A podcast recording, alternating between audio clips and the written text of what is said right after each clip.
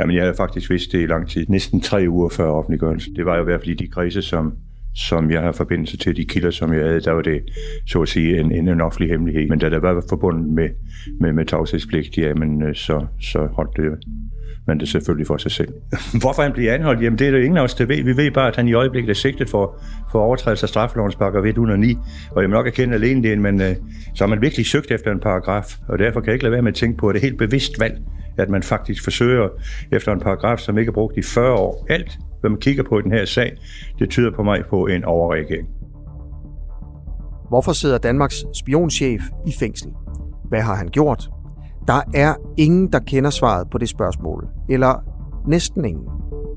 Mit navn er Asger Juhl, og i den her podcast, der vil jeg prøve at finde ud af, hvad Danmarks historiens største spionskandale egentlig handler om. Der er meget få mennesker, der ved det. Det er kun folk dybt inde i efterretningstjenesterne, i politiet og dybt inde i staten. Og indtil videre har de formået at holde det hemmeligt. Tophemmeligt. Velkommen til Spionchefens hemmelighed. Første afsnit her er gratis. Det er de næste, sådan set også. Men hvis du vil høre mere, så skal du downloade vores app, Den Uafhængige. Her vil jeg lægge et nyt afsnit op hver uge. I dag er det torsdag den 13. januar 2022. Det er optaget 3 dage efter, det blev afsløret, at den tidligere chef for Forsvarets Efterretningstjeneste og Politiets Efterretningstjeneste er blevet anholdt, og at han altså sidder fængslet. Men okay, jeg er klar. Hans Jørgen Bonnichsen, som du hører her, er tidligere operativchef i Politiets Efterretningstjeneste. Han er nu pensionist, og under det her interview sidder han i sin stue i Hillerød. Ved den gamle efterretningschef mere, end han vil sige? Og ved han måske endda, hvad der er sket bag gardinerne? Jamen, jeg har det bedste indtryk af Lars Findsen, som sagt er kendt i forbindelse med vores efterforskning af Stasi-tiden og Stasi-agenter, som muligvis har arbejdet i Danmark. Det var lang tid forud for, at han blev chef i PET. Og der har vi rejst sammen til Berlin, og på den måde hygget os, og på alle mulige måder er han jo en person, som i hvert fald ikke er den ærketypen på en embedsmand i Justitsministeriet. Det vil sige, at han er, man kan bruge et udtryk, lidt mere loose i det. Han er en blændende guitarist for eksempel, og kan hygge sig sammen med os i en stund, hvor vi slapper af. Han er en person, som faktisk har en eller anden form for drengecharme. Altså, jeg ved også, at han faktisk går ind i folk med træskår på, det er både i forhold til dem, han møder her i landet, men i allerhøjeste grad også dem, han møder i udlandet. De kan lide ham. De synes, han er en fin og flink fyr, som på alle mulige måder også er en dygtig efterretningsmand. Jamen, det vil jeg sige, jeg er absolut ikke bondkammerater med Lars Findsen. Jeg har faktisk ikke talt med Lars Findsen siden 2006, og det er årsagen til, at jeg forsøger på at forsvare ham. Det er ikke det. Jeg prøver på at bruge den viden og indsigt, jeg har til i det her næsten kafkask univers, fuldstændig totalt lukket. Der prøver jeg på at medvirke til, at man forhåbentlig kan få bedre beslutningsgrundlag og bedre vurderingsgrundlag. Det er det, jeg prøver på. Har du stadigvæk kilder i efterretningstjenesten? Det vil jeg jo aldrig nogensinde svare på. Jeg vil sige, at jeg har mine kilder selvfølgelig baseret på de 9 år, jeg har været i Politiets Efterretningstjeneste, baseret på, at jeg faktisk er medlem af et verdensomspændende netværk, nemlig tidligere folk, som har været på FBI National Academy og gennemgået et af deres længerevarende kursus. Det siger sig selv, at der har man opbygget et internationalt stærkt netværk, som man stadig kan trække på. Og det er så medvirkende til, at jeg stadigvæk efter min opfattelse kan give kvalificerede bud på, hvad der reelt foregår i efterretningsverdenen. Men igen, da du finder ud af, at Lars Findsen er blevet anholdt i lufthavnen, kan du huske, hvor du er henne? Jamen, der befinder jeg mig helt klart i mit hjem i Hillerød. Og hvad tænker du? Jamen altså, jeg må nok erkende ikke det. Jamen, det helt afgørende for mig var, at det er en person, som jeg har samarbejdet med igennem mange år. Han har været min chef og forud for det, og vi arbejdet sammen i forbindelse med at forsøge på at afdække Stasi-agenter i Danmark. Jeg blev dybt berørt. Og hvorfor bliver man det? Jamen det bliver man, fordi man meget, meget nemt i den position, vi begge to har været i. Jamen der har man så let ved at identificere sig, at det pludselig kommer nogle personer, som, og i øvrigt efter min opfattelse, brutalt i en lufthavn anholder en, Og til trods for, at retsplejeloven siger, at det skal foregå så skånsomt som overhovedet muligt. Det er utrolig nemt at identificere sig med det. Og så efterfølgende rense alt det der forfærdelige rejselsfulde, som man kun en gang imellem får i sin aller værste mareridt. Så det var meget nemt for mig. Men også fordi, at jeg kender jo Lars Findsen i hvert fald fra mit virke. Jeg vil dertil sige, at det er vigtigt, at man er opmærksom på. Jeg har faktisk ikke talt med ham, siden jeg forlod PET, så han er ikke min bondkammerat. Men jeg har nogle erfaringer fra den tid, vi arbejdede sammen, som for mig fortæller, at han var en blændende dygtig jurist. Han var systemets mand. Altså, det var intet, det foregik i PET, uden at man involverede departementet. Han var frem for alt en mand, som brændte for Danmarks indre sikkerhed. Og vi kommer ikke udenom i den periode, hvor han og jeg var i ledelsen af PET, at der skete det jo intet som helst. Selv under den værste sikkerhedsmæssige krise, som bliver påstået, var Mohammed-karikaturtegningerne, jamen der var vi i stand til at håndtere det på en sådan måde, at det ikke fik skadevirkende direkte ind i det danske samfund. Så på alle mulige måder har han i hvert fald udvist en adfærd, som for mig er fuldstændig umulig at sætte lighedstegn over til, at han nu er landsforræder. Det forstår jeg simpelthen ikke. Og så vil jeg også sige til, for at være landsforræder, så kræver det faktisk, at man er fortsat, at man er vilje til at skade danske interesser. Jamen altså, det vil være helt uudvært.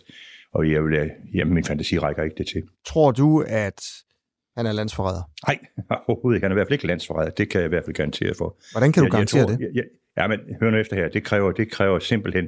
Det kræver simpelthen, at man har, som jeg siger, fortsat til at være landsforræder. Jamen, det er en umulig tanke med en person, som både nationalt og internationalt har beskæftiget sig i mange, mange år med sikkerhed, er faktisk højt estimeret rundt omkring i verden, at han skulle være landsforræder. Jamen, det ligger helt uden for min rækkevidde. Noget andet er, at det her kan være baseret på diverse misforståelser. Det er jo foregået telefonaflytninger. Og jeg må nok erkende på, at hvis jeg i de 9 år, hvor jeg var i PET, har talt med dig eller talt med andre af dine kollegaer, så er jeg utvivlsomt. Jeg skal jo utvivlsomt være utrolig heldig for, at jeg sidder her, da jeg kan tale med dig. For der har jeg da også til baggrund ved at være på kanten af min tavshedspligt. Samtidig har jeg overtrådt min tavshedspligt, men jeg har da ikke gjort i landsskadelig virksomhed. Jeg har gjort det for... Og... Siger du, at du har lægget hemmelige oplysninger i strid med loven? Jeg siger, at jeg i min periode, hvor jeg var i PET, har haft et utal af baggrundssamtaler med journalister i respekt for det, som en baggrundssamtale indbyder, nemlig at det selvfølgelig ikke bliver offentliggjort, men giver en større forståelse og opbygger et bolværk i forhold til, at I er i stand til på mere professionel og kvaliteret vis at beskrive en eventuel situation. Det gør man i forhold til rigets sikkerhed. Det gør man ikke i forhold til at skade landet eller være landsforræder. Da du var chef i Politiets Efterretningstjeneste, givet hemmelige oplysninger til journalister i strid med loven? Jeg siger, jeg kan ikke afvise, at det bliver udsat for telefonaflytninger i de 9 år, jeg har været. Har du gjort det, Bonnichsen? Jamen, jeg kan jo ikke sige, om jeg har gjort det. Overhovedet ikke. Jeg kan sige, at jeg i baggrundssamtaler har været på kanten af min tavshedspligt, men dermed, hvis det bliver udsat for en telefonaflytning, hvordan kan det så ikke tolkes? Det er det, jeg siger. Det kan mistolkes i en sådan grad, at det kan medføre, at man siger, hold da op, ikke? Hvad der han siger til en journalist? Blotlægger han nu ikke fuldstændig de sensitive oplysninger, som er afgørende betydning for en efterretningstjenestes virke? Det er det, jeg prøver på at forklare, og det kan det være svært for nogen at forstå, men hvis man er journalist og har haft utal af samtaler til baggrund, så tror jeg, at man har forståelse for det. Hvorfor ligger man, og nu spørger jeg jo dig, Bonnichsen, på den her måde, og jeg kan også mærke, at du ikke nødvendigvis er bekvem ved spørgsmålet, men nu handler det jo også om Findsen. Jeg er da meget bekvem ved det, for jeg gør det med det gode formål, at forebygge modvirke og forhindre, at det foregår nogle ting, hvorfor? Som kan skade Danmarks interesse. Det er derfor... Ja, hvad kunne motivet være til at lægge hemmelige oplysninger til en journalist? Hold nu op, Asger. Prøv nu at lytte efter, hvad jeg siger. I baggrundsinformationer prøver jeg på i forhold til at opbygge den respekt og den tillid, som eksisterer.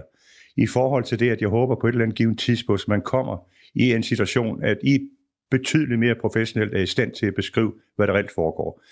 Der taler vi frit for det, jeg har, og jeg er aldrig nogensinde blevet misbrugt, og håber aldrig nogensinde bliver det.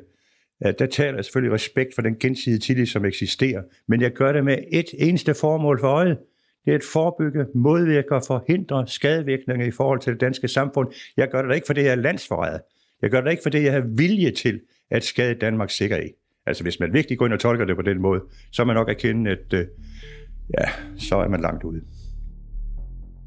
For 3 dage siden kom det frem i byretten, at den tidligere spionchef i Danmark, Lars Findsen, han var blevet fængslet. Hans telefon havde gennem længere tid været aflyttet af den hemmelige tjeneste, som han selv havde været chef for. Han ankom i retten og mødte de ret forbavsede journalister med et hej, iført mørkt tøj og en let lyseblå skjorte. Og i den forbindelse sagde han henvendt til journalisterne: "Jeg vil gerne have sigtelserne frem, sagde han. Jeg nægter mig skyldig. Det er fuldstændig vanvittigt, det her. Og det må I gerne citere mig for." Hvem er han så som efterretningsmand? Jamen, der er han da en blændende dygtig efterretningsmand. Jeg vil da våge at påstå, at han både nationalt og internationalt, der er der ingen, der kan hamle op med hans viden og indsigt. Han har både været chef for en kontra-efterretningstjeneste, altså PET, som jo er en kontra-efterretningstjeneste, og en sikkerhedstjeneste. Og så har han samtidig nu i sin position været spionjægeren, altså chef for Forsvarets Efterretningstjeneste. Man skal lige være opmærksom på, Politiets Efterretningstjeneste er jo, ja, det er en sikkerhedstjeneste. Den er sammenlignet med FBI for eksempel. Og Forsvarets Efterretningstjeneste er sammenlignet med CIA. Han har været i begge funktioner. Det er det ikke ret mange, der har i efterretningsverdenen. Så dermed har han jo unik indsigt og unikke kompetencer, som det i allerhøjeste grad er brug for i en usikker verden. Hvad tænker du om den måde, Lars Findsen blev anholdt på? Jeg synes, den ganske enkelt den er brutal. Man kunne simpelthen bare have brugt det, som jeg mener, man burde have brugt, at sagt, vi skal lige have et møde med dig, og så præsentere ham for sigten, så fortæller ham, han er anholdt, og så man på den måde i hvert fald har behandlet ham anstændigt. Jeg synes, det er brutalt, at man anholder ham i en lufthavn. Det er som om, at det er en rocker, som er på flugt fra sine gerninger i Danmark. Og retsplejelovens bestemmelser siger udtrykkeligt, at man skal foretage det så skånsomt som overhovedet muligt. Enhver kan sige sig selv, hvor skånsomt det kan være at blive anholdt i fuld offentlighed i en lufthavn på vej hjem. Ved du, hvorfor han var i lufthavnen? Jeg ved, han er på vej hjem fra en rejse. Jeg mener, det var til Skopje, hvor han har været læge og med Forsvarsministeriets tilladelse. Så han var ikke ved at stikke af? Hold nu op, altså det er da fuldstændig utænkeligt, hvorfor i verden skulle han stikke af. Jeg siger, han har da ikke fortsat, efter min opfattelse, til den skadelige virksomhed. Han var på vej hjem, efter han har forrettet et godt stykke arbejde i udlandet. Hvad var det egentlig for nogle journalister, der ringede til dig, Bonnichsen, og sagde, at han var blevet anholdt? Jeg tror du virkelig, jeg vil afsløre mine gilder? Lad nu da være med at stille det spørgsmål, Asger. Ved du, hvorfor han blev anholdt? Altså, ja, hvad havde han gjort? Hvorfor han blev anholdt? Jamen, det er der ingen af os, der ved. Vi ved bare, at han i øjeblikket er sigtet for overtrædelse af straffelovens paragraf 109. Og jeg må nok erkende alene det, men så har man virkelig søgt efter en paragraf. For det, at hvis man tænker på tidligere sager, for eksempel Jakob Scharf-sagen, der brugte man 152. Læg mærke til, det er kun 6 måneder i straframmen. Og det giver ikke anledning til telefonaflytninger, og derfor kan jeg ikke lade være med at tænke på, at det er helt bevidst valg, at man faktisk forsøger efter en paragraf, som ikke er brugt i 40 år, netop 109, som giver fuld adgang til telefonaflytninger, alle former for indgreb i meddelelseshemmeligheden, rumaflytninger, følg med i internetaktiviteterne, og alt det der, som jo er ganske retsligt, og som jo er strengt reguleret igennem retsplejeloven. Der går man op, og det giver også den mulighed for fængsling, for det er, at hvis man bliver fremstillet i dommervagten med en sådan sigtelse, der er 12 år i straframmen, jamen, så vil jeg nok se den dommer, som i hvert fald løslader pågældende umiddelbart. Det er af hensyn til din og alle menneskers retsopfattelse, når man bliver sigtet for sådan en alvorlig forbrydelse, så er det som regel også ensbetydende med fængsling.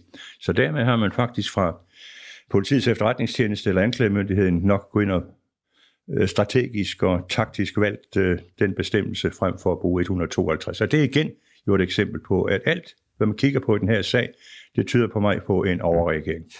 En bevidst overreaktion? Det behøver det ikke være, men jeg siger, at det er en overreagering. Ja. Bonnichsen, du siger, at der er jo ikke nogen, der ved, hvad han præcist har gjort. Ingen. Men det er der jo. Det er jo klart, at han ved det selv. Politiet ved det, måske ved regeringstoppen det også. Du kan også udtryk for, han kan også selv udtryk for ved det sidste retsmøde, hvad han mente om det.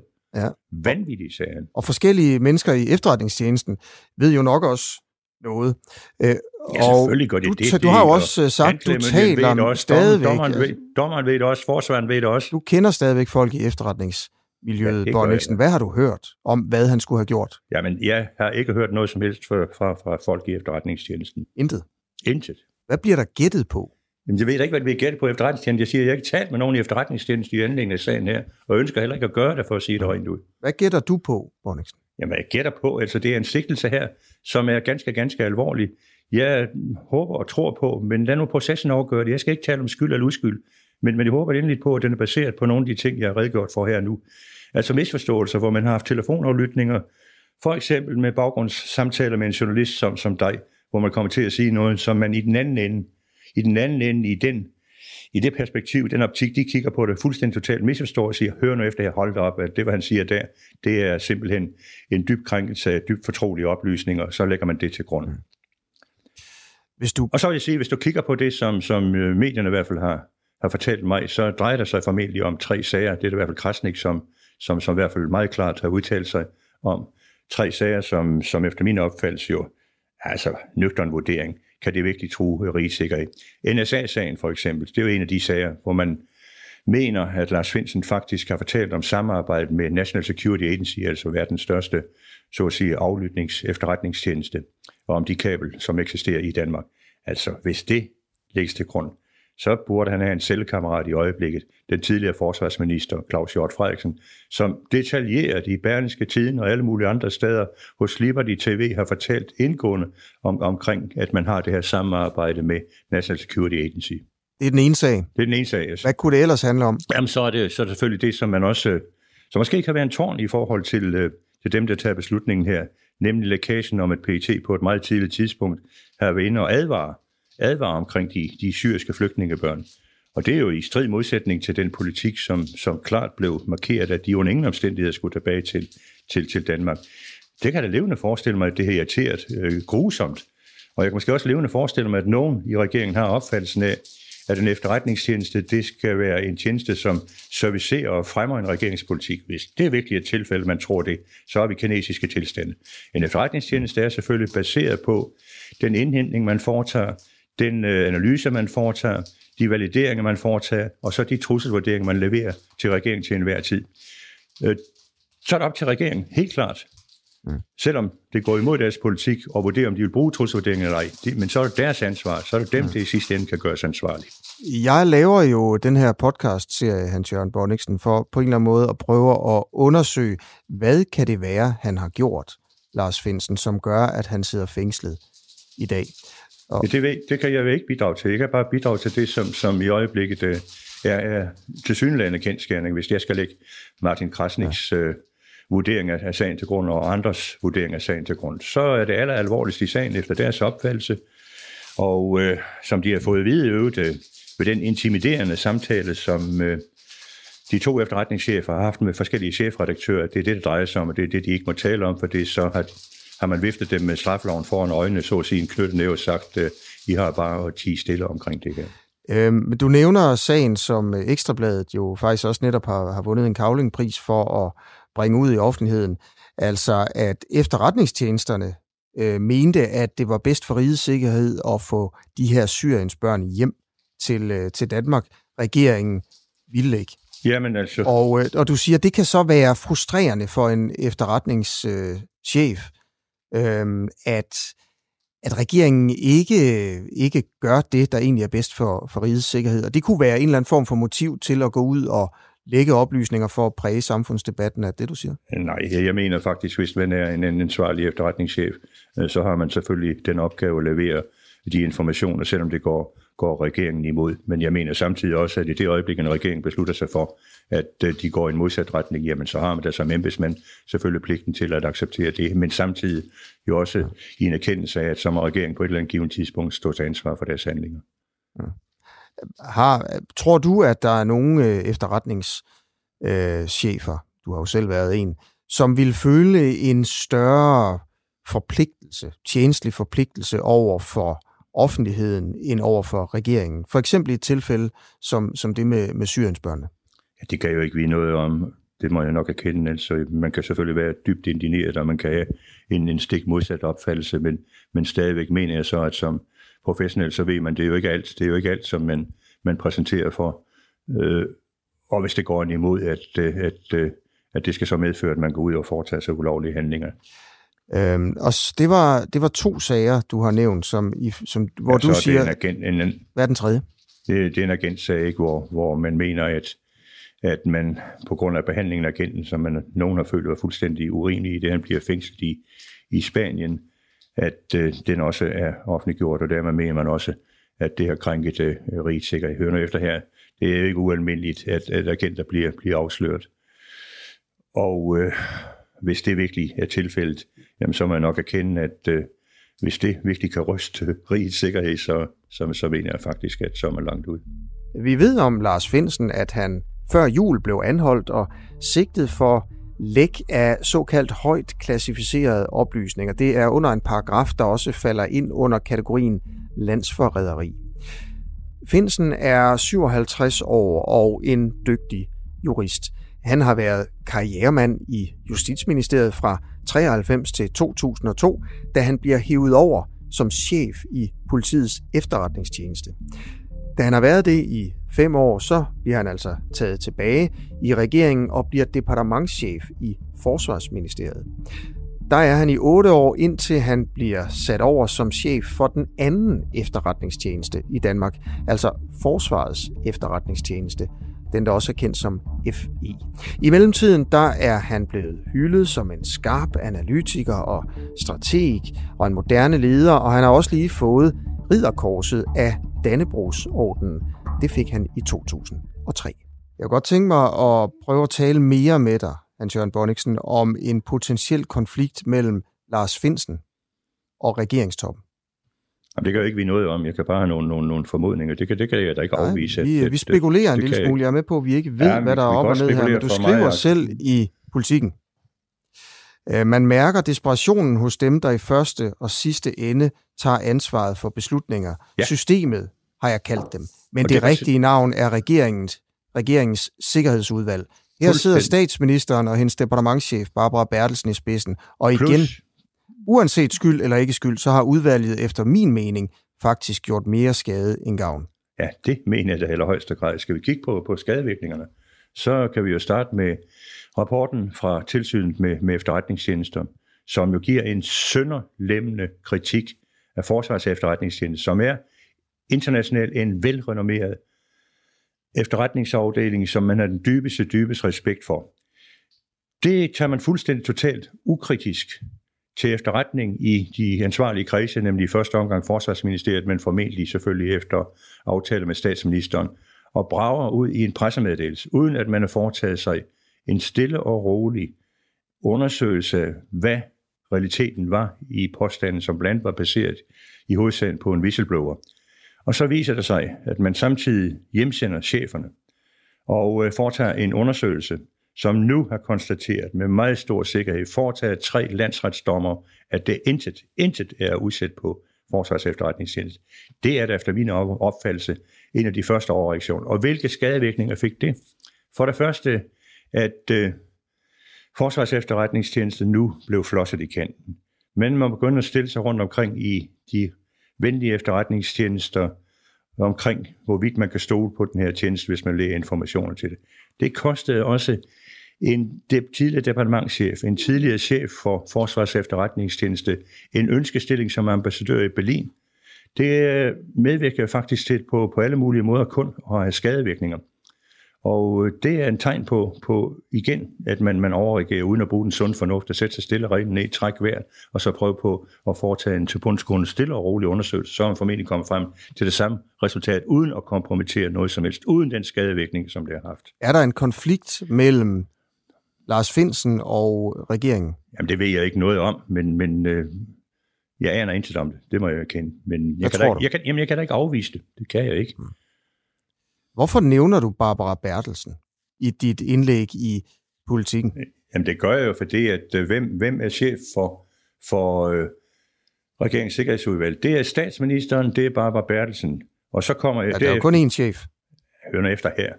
Altså hvis erfaring... Det er jo statsministeren. Jamen det er da de to, som i forening tager de beslutninger, som skal foretages. Det er da indiskutabelt. Du kan bare kigge på hele Mink-sagen og se, hvordan den har udfoldet sig. Så kan der ingen være i tvivl i det land om, at det er fælles beslutninger. Tror du, at Barbara Bertelsen spiller en rolle i hele den her sag? Det ved jeg ikke. Jeg kan bare sige, at Barbara Bertelsen i hvert fald er en gennemgående figur, lige fra Scharf-sagen af i sin tid, hvor Jakob Scharf blev med brask og bram tiltalt for overtrædelse af sin tavshedspligt, og faktisk i landsretten blev de facto frikendt for overtrædelse af sin sin tavshedspligt. Jeg ved ikke, om det er Barbara Bertelsens hånd, der står bag ved det. Jeg kan bare konstatere, at hun har været med i hele forløbet. Har Lars Findsen nogen fjender? Det ved jeg ikke om. Det må du spørge Lars Findsen om. Hvis vi siger, at Lars Findsen er en hædersmand, som gør de her tre ting, hvad var det, du sagde, at man gjorde, Bonnichsen? Jamen, jeg mener det i allerhøjeste grad, at ud fra den viden og den kendskab, jeg har til Lars Findsens person, så betragter jeg ham faktisk som en hædersmand. Og det er jo kun processen nu, der kan afgøre, hvorvidt jeg har frygtelig uret, og jeg forbeholder mig selvfølgelig retten til at blive klogere. Så hvorfor i alverden er han endt i fængsel, hvis han er en hædersmand, som arbejder for rigets sikkerhed? Ja, det er store spørgsmål vil jeg da gerne have svar på, men det kan jeg ikke give svar på. Jeg kan bare konstatere, at man er sigtet ham, og nu er fængslet. Selvfølgelig på en eller anden måde, man fængsler ikke uden, at der er en eller anden grund til det. Men de grunde kan jo være netop, som jeg tidligere har sagt, baseret på misforståelser, baseret på en overreaktion. Altså den her sag kunne virkelig være håndteret helt anderledes. Jeg har kendskab til, fra mine kilder af, en højt placeret embedsmand i efterretningsvæsenet var mistænkt for krænkelse af sin tavshedspligt. Man kaldte ham ind til en tur på gulvtæppet, som det hedder, i departementet.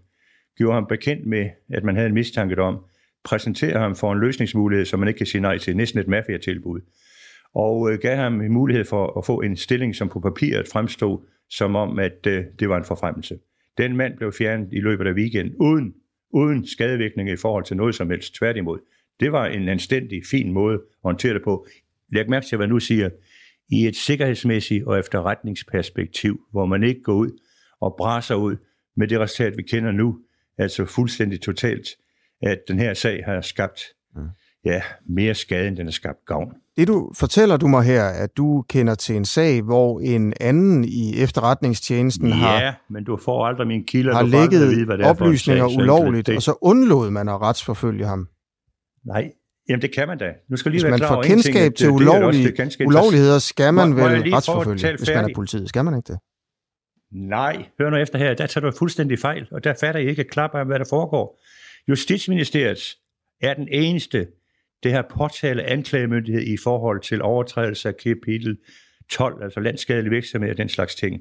Det er så ensbetydende med at vise lovgiver på et tidspunkt, selvfølgelig er sagt, hvis vi kommer ind i det her område her, så skal man altid gå ind og vurdere forhold til fremmede magter. Man skal altid gå ind og vurdere, hvilke skadevirkninger der eksisterer. Og der har han så retten til at sige, jamen vi vil ikke rejse tiltale. Vi vil på ingen måde forfølge den her strafferetsmæssigt.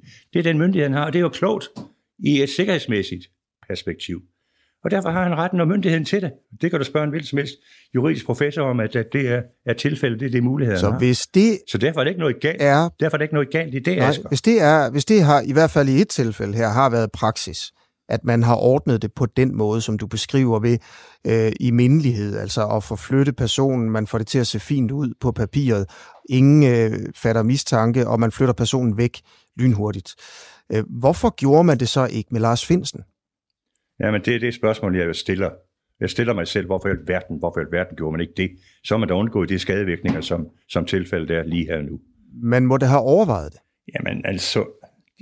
Du stiller mig altså nogle spørgsmål, som faktisk kræver, at jeg går ind i hjernen på Mette Frederiksen, og ikke går ind i hjernen på Barbara og alle dem, der sidder i regeringens sikkerhedsudvalg. Det kan jeg da ikke svare på, Asger. Det jeg jo prøver, det er at få dig til at spekulere, Bonnichsen, fordi du ved mere end mig. Jamen, jeg spekulerer tilstrækkeligt, og jeg må nok erkende, at det er der ingen tvivl om, at mine spekulationer, eller det, jeg giver udtryk for, indtil det øjeblik, at det er da ikke sikkert, at det er noget, som man bryder sig om at høre, men det er det, jeg siger. Jeg kan bidrage med den viden og indsigt, som jeg har, i håb om at få sagen bedre belyst, og det er det, jeg så prøver på, om det lykkes eller ej, det ved jeg ikke, det må andre vurdere. Er der andet, du vil fortælle mig, for at få den her sag bedre belyst? Jamen, jeg vil gerne fortælle dig alt, Asger. Du er jo en blændende god og dygtig journalist, men jeg har stadigvæk noget, som jeg respekterer, nemlig hensyn til min tavshedspligt. Og det her jo ikke. Men det siger, at du har Asger, hemmeligheder og hemmelige oplysninger om den her sag, som du ikke vil dele. Må jeg lige sige dig en ting, at det her jo ikke baggrund vil. Det her det er noget, som bliver sendt direkte. Det bliver sådan. Sendt. Har du hemmeligheder om den her sag, som du ikke vil fortælle? Nej, absolut ikke. Og hvis jeg havde, så ville jeg aldrig fortælle dig det. Hvad vil du så sige, hvis du havde? Vil du så sige, du ikke... Hvis jeg fortalte dem, så er det ensbetydende med, som siger James Bond, så bliver jeg nødt til at skyde dig. Hans Jørgen Bonnichsen, hvor skal jeg gå hen i det næste afsnit af den her podcast, for at prøve at blive klogere på, hvorfor Lars Findsen er fængslet? Ja, altså jeg må nok erkende, at som jeg tidligere har sagt, at det tror jeg bliver en meget værdig opgave, vil jeg til at sige, men det bliver en meget vanskelig opgave for dig, fordi at den her sag, den er jo ført bag dobbelt lukkede døre, og befinder os faktisk i et Kafkas univers, hvor det er fuldstændig umuligt at få hoved eller hale i, hvad der reelt er foregået. Jeg håber kun på, at der har jeg dyb endelig tillid til, at vores danske domstol, at de kan medvirke til, at det her måske bliver belyst så godt som overhovedet muligt, og jeg håber så selvfølgelig på det bedste resultat. Mm. Okay. Tusind tak for interviewet, Hans Jørgen Bonnichsen. Ja, velbekomme, Asger. Held og lykke med det. Tak for det. Tak fordi du lyttede med til Spionchefens hemmelighed. Det her, det bliver svært, fordi jeg vil jo gerne finde ud af, hvad hemmeligheden er. Altså, hvorfor sidder spionchefen i fængsel?